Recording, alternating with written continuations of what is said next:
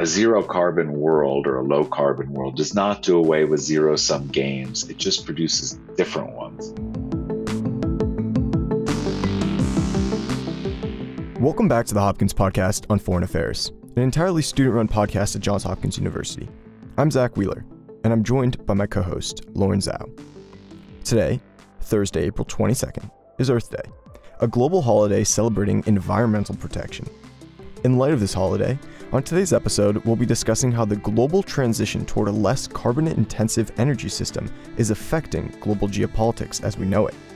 Over the past century, energy geopolitics have centered on struggles to secure oil and gas. But if oil and gas become less important, will energy geopolitics eventually go away? To help us tackle this question, to end the podcast, we have Dr. Morgan Bazilian, Morgan Bazilian is the director of the Payne Institute and a professor of public policy at the Colorado School of Mines. He's a member of the Council on Foreign Relations. We hope you enjoy the episode. So, thank you for joining us today, Professor Bazilian. Yeah, my pleasure. So, to begin the podcast, would you describe to our listeners the concept of the energy transition itself? What is it, what's causing it, and how quickly is it taking place?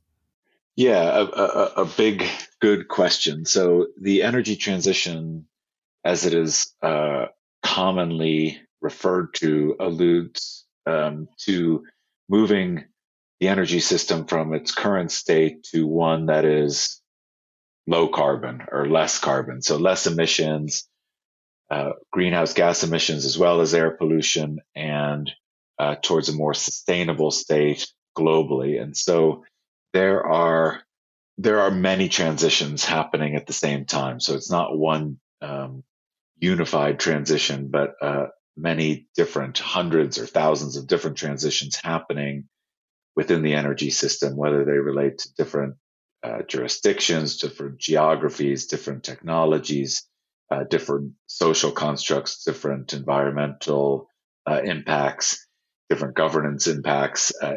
So the energy transition is sort of an amorphous term um, that means a lot of different things to a lot of different people. And some of those transitions, like uh, the transition of power systems or electricity systems in many countries, is happening first. And what that means is that with the dramatic price declines in renewable energy technologies like solar and wind, uh, you're seeing the ability and the reality of electricity systems in many different countries uh, and jurisdictions moving uh, first in this low carbon um, setting. And you see that uh, highlighted in today's. So today is um, I'm speaking to you on April 22nd. It's Earth Day, and the Biden administration has just put out its new NDC, nationally determined contribution to the UNF Framework Convention on Climate Change, and, and having a big Earth Day Leaders Summit. And the, the, the U.S. contribution to that is a 50 to 52% drop in emissions from 2005 levels to 2030. But if you read the, the, the fine print in that, they are really relying very heavily on the power sector to lead that. So that gives you a glimpse of what um, the energy transition means and where you're you're going to see action initially. So, on a more geopolitical level, which countries may be the biggest winners and biggest losers of the energy transition in the coming decades? Yeah, so let's break that down a little bit. Um, the these energy transitions that I've described uh, have different impacts and are happening at different speeds in different places, uh, and that means in different countries they mean very different things. And so, one of the pieces of work I've done over the last few years is while is to look at the geopolitical questions of, of those impacts. And so, while the emissions um, monitoring of energy transitions has been sort of front and center, that is, you know, what kind of goals exist? How do you meet those goals from a techno technological uh, perspective? uh, there's been relatively less investigation about what that changing energy system how it will affect the relationships of sovereign states or international relations or foreign policy or geopolitics, depending on your taste for the uh, vocabulary. And so when we look at the geopolitical impacts of, of energy transitions, an exercise I did with several colleagues um, in 2019 for the German government was to say, let's look out to 2100, um, make some scenarios up. Um, we used four scenarios and look at how it uh, impacts different countries from an international relations perspective. So the scenario exercise we did was not based on rigorous modeling of the numbers, but rather some guesses that will, of course, all be wrong about uh, what the transition might look like and who might see uh, who might be winners and losers, as your question asked. And so, a couple of the takeaways from those scenarios relate to that winner and loser question. One is that a zero carbon world or a low carbon world does not do away with zero sum games. It just produces different ones. So I, I think that's an important point that while we may see um, the kind of friction in international relations we're used to now dissipate or move away, we probably see other ones arise. And so we, we do think that there'll be winners and losers, but it depends on what the transition looks like. So um, this this idea that a global that there's going to be a global win-win, that there's some scenario where everybody wins, seems uh, fairly unlikely to to, us in, in, this exercise we did.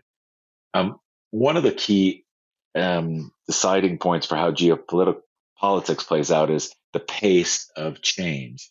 So that the pace of change matters a great deal, and what that means is how quickly these energy systems change will impact the ability of governments to manage that change, right? So, um, very fast change is difficult for government governments to manage. Um, they simply don't have the tools, and so it, it, it, it's almost always the case that say technology comes ahead of regulation and policy. Um, and, and, we can come back to that. So the pace of change matters quite a bit. Um, acknowledging that there'll be winners and losers is important and preparing for that. And then um, I think a, a, critical one, especially today, again, we're, we're recording on Earth Day. There's a large climate summit.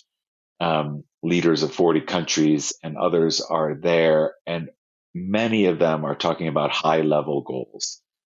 So these are goals that look out to 2030 or 2050 um, decades in the future when those same politicians won't be in power anymore. They might not even be alive anymore.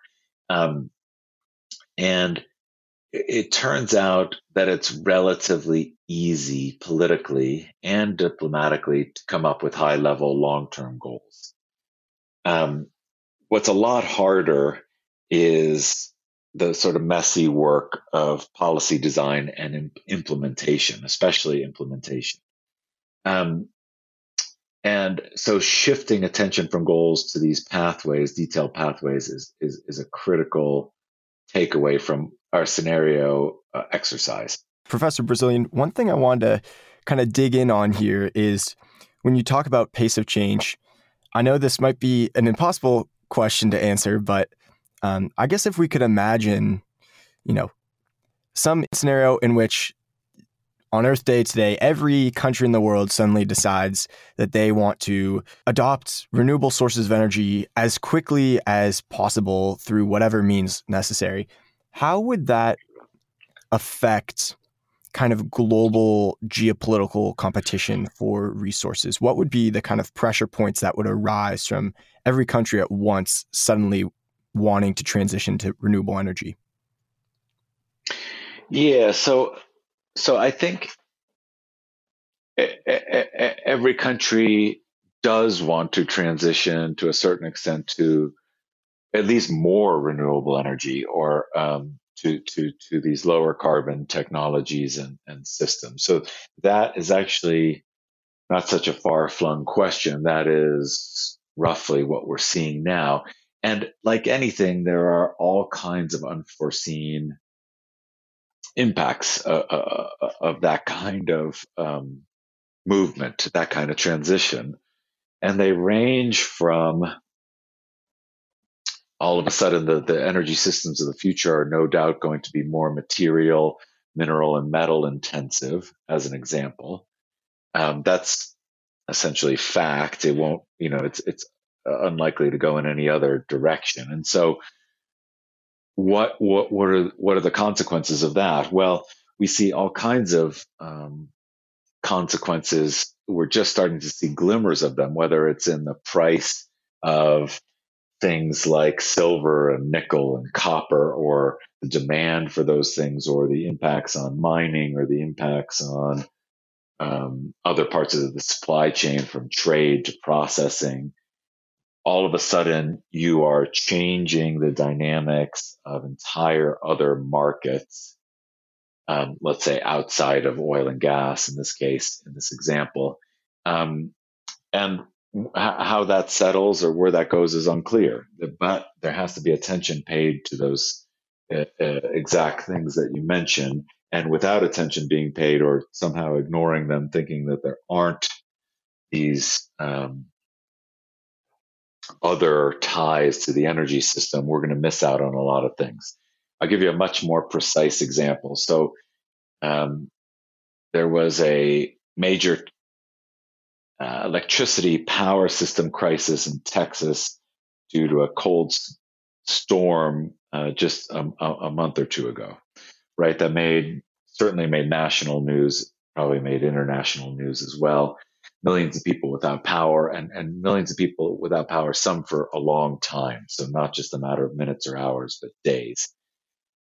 What was not covered nearly as much in the media coverage or the scientific coverage of this was the related impacts for other systems. So there were um, deep impacts on the water system, as an example.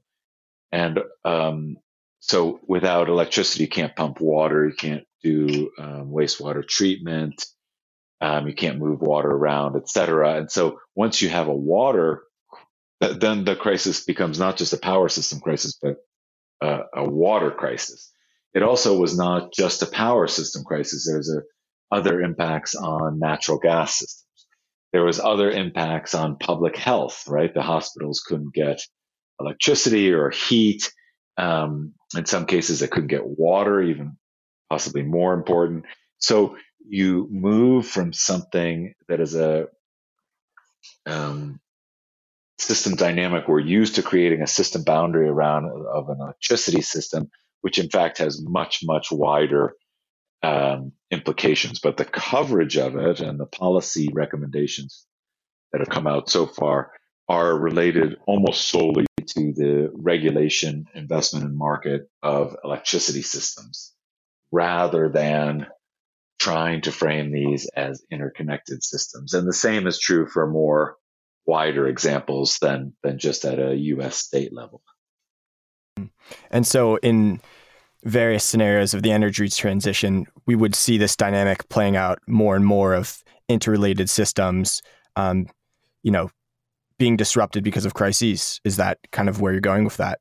Well, sort of. So um, I think the, the the point is that these systems are already interconnected. So they're they're becoming more interconnected, not less interconnected, and that means between systems like the ones I've described, energy, water, uh, food, public health, but also uh, more interconnected globally, right? So the U.S. is not an island, despite some of our policy statements about America first, et cetera. Uh, so we're interconnected with the world in many different ways, not just at the system level.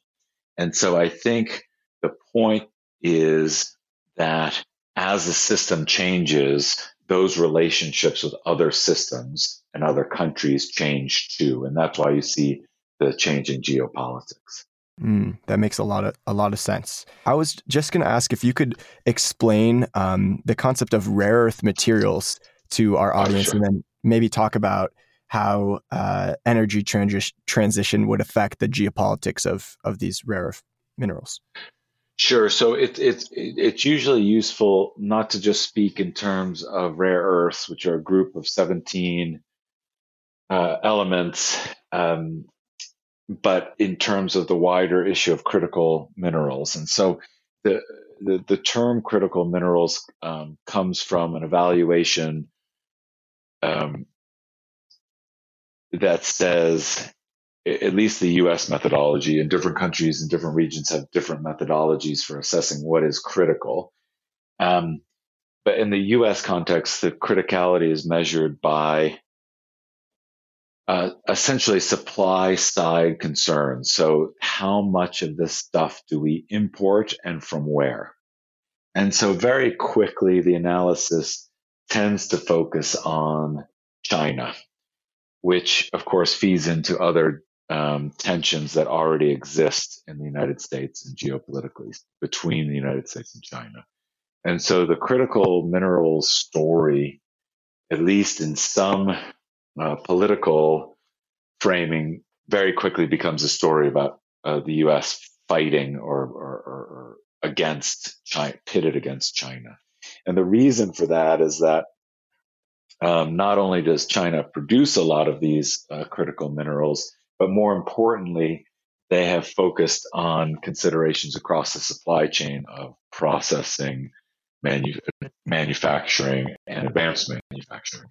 So um, the, the, the, general uh, concept is that as the system takes on more batteries, photovoltaics, uh, LEDs, wind turbines, you're going to have the need for more and more minerals and metals. And these are not only sort of exotic things like neodymium and, and rare earths, but more common things like lithium and silicone and copper and steel. So, um, it, it, you know, it, sometimes it's phrased as something sort of mysterious, but the, the, the reality is that we're going to need a ton more of these things, many tons more of these things um, along all of those um, from the critical minerals list and rare earths to the more common things.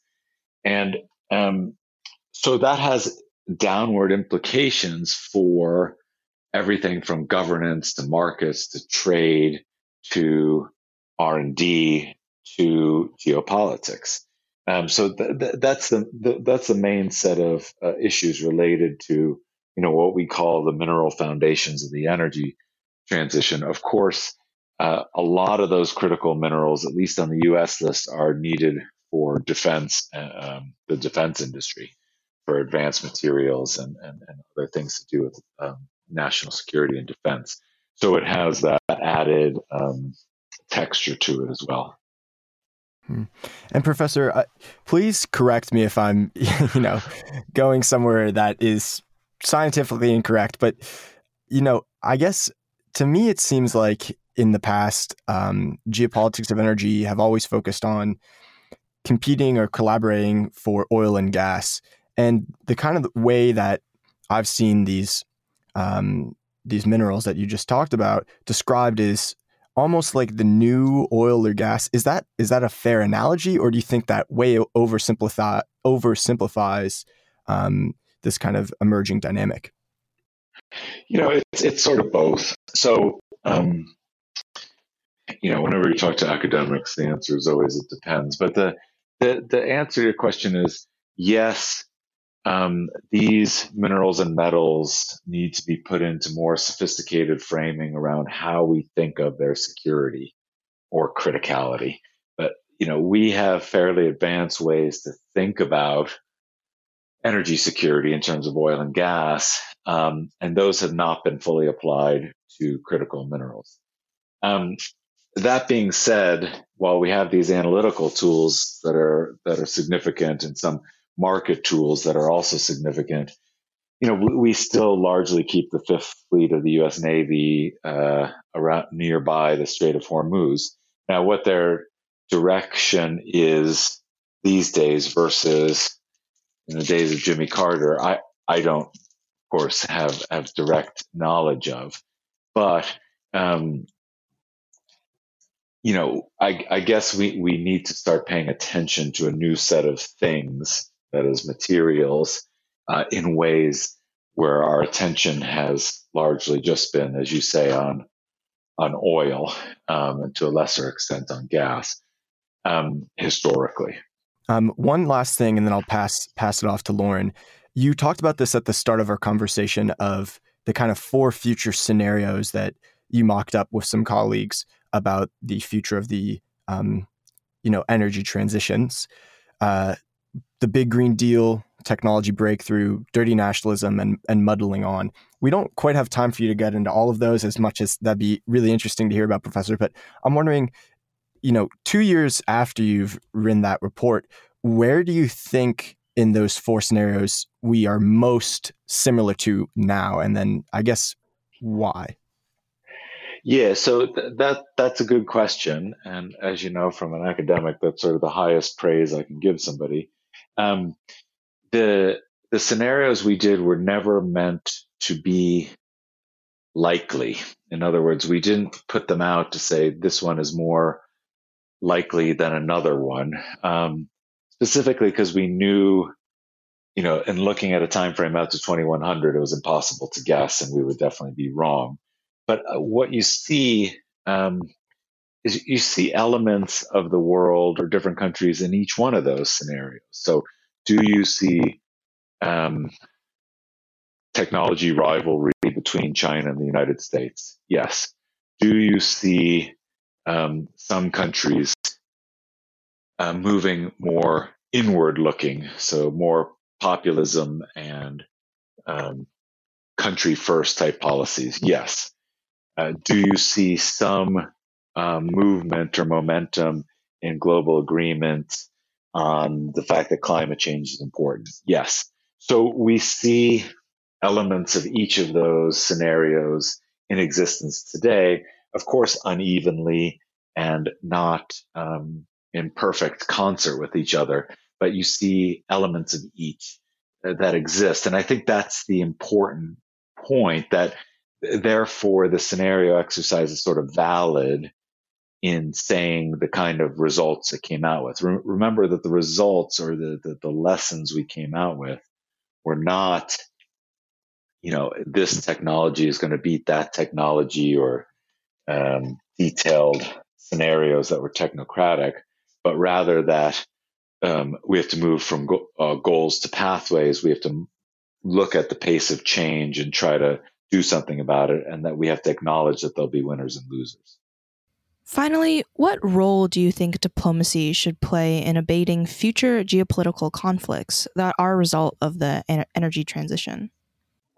That's sort of a nicely phrased question, um, but dif- difficult to answer in as much as, yes, of course, diplomacy has a, a, a, big role to play. And you are all at a school that's very good um, in teaching and educating people to go into that space.